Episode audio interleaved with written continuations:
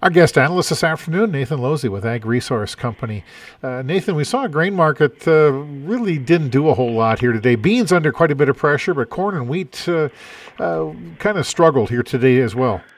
Yeah, we're we're into the holiday season, and just overall overall trading interest in these markets is pretty low. Um, we saw some rain in the forecast for Argentina that had the the soybean market and soybean meal markets, but more specifically under pressure. Um, corn and wheat are just uh, sliding lower under pressure of their their own weight. I mean, there again, there isn't a whole lot of news in the markets um, really to move move anything up or down, and and or or at least not up. So so we just kind of slot, grind lower through the holiday season, I think. Yeah, the path of least resistance seems to be a little lower here. Yeah, yeah. Well, we've been kind of channel channel bound or range bound here for a while, anyway, haven't we? Well, yeah, that's that's true. Especially, you know, you, you look at uh, um, you know the corn and uh, uh, wheat markets. I mean, we have been, like you say, the, you know, we had some some ranges that were lows that were set back in the summer, and and uh really look at March corn. I mean, we've pretty much been stuck between six fifty and seven dollars for about the last three and a half to four months. So we really haven't haven't done a whole lot here. Um and and you know the the next big event for these markets is going to be the January crop report. So you know I think for the next two to three weeks we're we're stuck in ranges, um, you know, and likely heading lower unless unless the South American weather forecast really turn dire. But you know for right now the Brazilian crops look fantastic.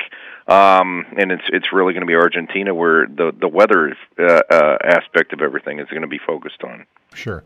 How about livestock? What happened there? Well, uh, you know, we saw the hog market come to life on Friday, and of course, we have a hogs and pigs report this coming Friday.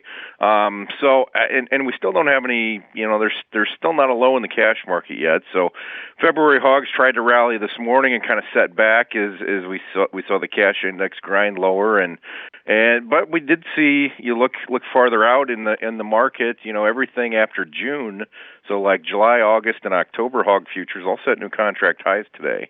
Um, you know, I think the market's expecting uh, uh, the inventory report on Friday is going to show a breeding herd that's unchanged to maybe one percent lower. And so, with that in mind, I mean, the the, the longer term outlook for hogs is is is supportive at the very least.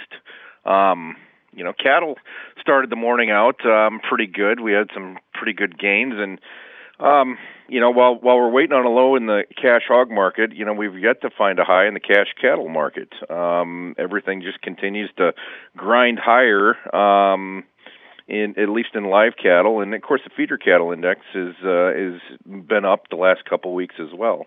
Anything else we need to be talking about?